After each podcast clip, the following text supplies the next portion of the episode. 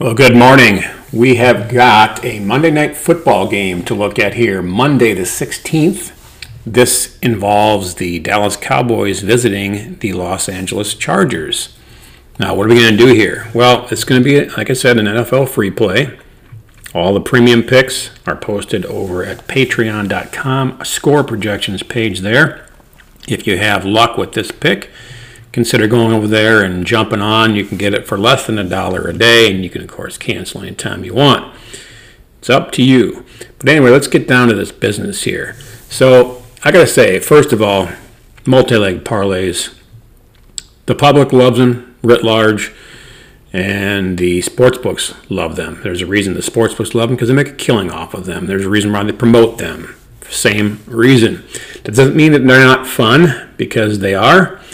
And I'm playing it. I will not ever give out a pick that I'm not playing unless I explicitly state so and tell you why or why not.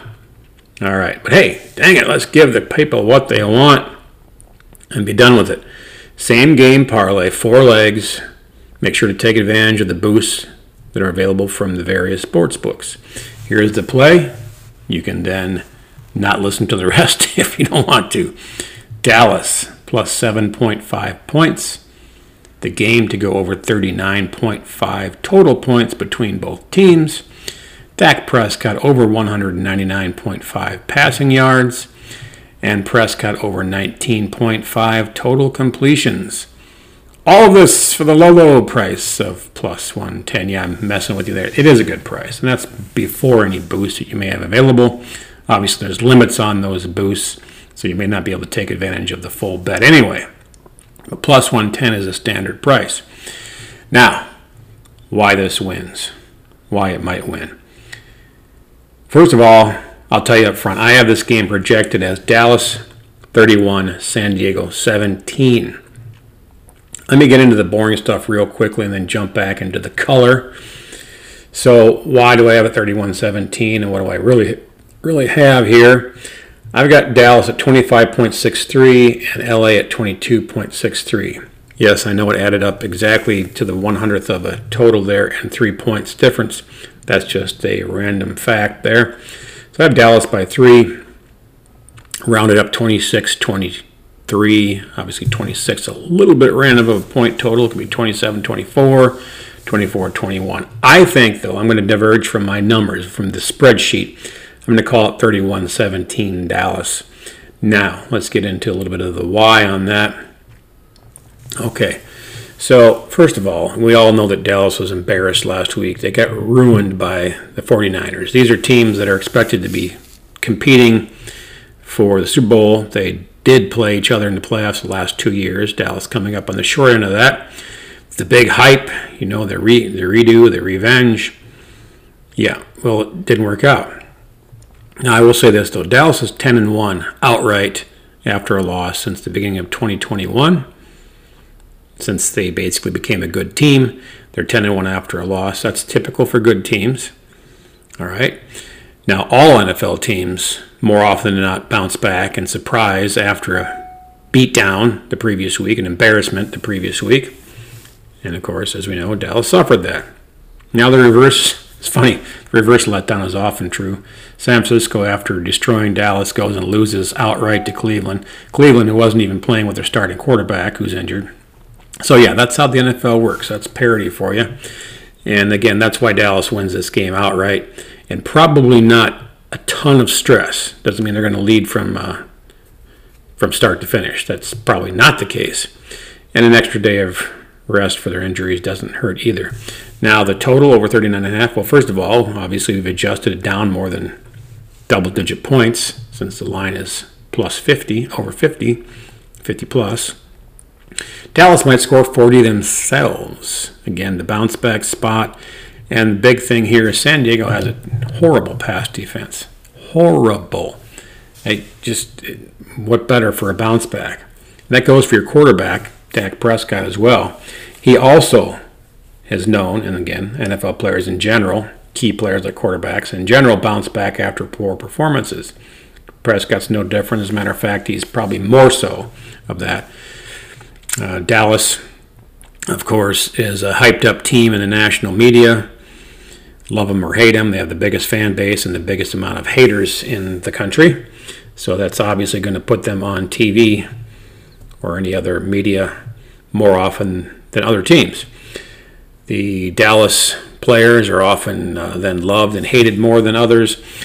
They have, and Dak Prescott is certainly not an exception, bounced back from poor plays. He was horrible against San Francisco. Horrible. He's going to bounce back. What better time to do it than against a poor defense? There was the big, well, probably more made of it than needed to because it's Dallas, but the big come-to-Jesus meeting between CeeDee and Dak should create a 100-yard day for CeeDee Lamb. What do I mean by the big meeting? Well, Lamb was grousing about on the sidelines about not getting the ball, frustrated, visibly frustrated, doing the diva stuff that receivers do, doing the diva stuff that the number 88 club in Dallas has done for a couple decades. That's just how it works.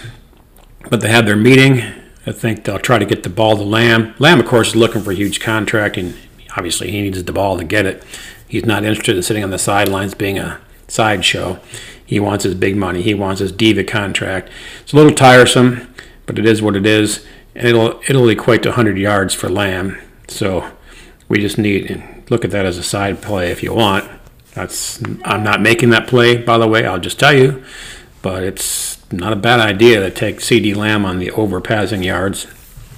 I typically don't do a lot of prop bets on individual players, standalone that is, until we see a little more history, and of course then you're not having a lot of weeks left. But that's how the business works. That's how they make a lot of money on the NFL, is betting before it's time.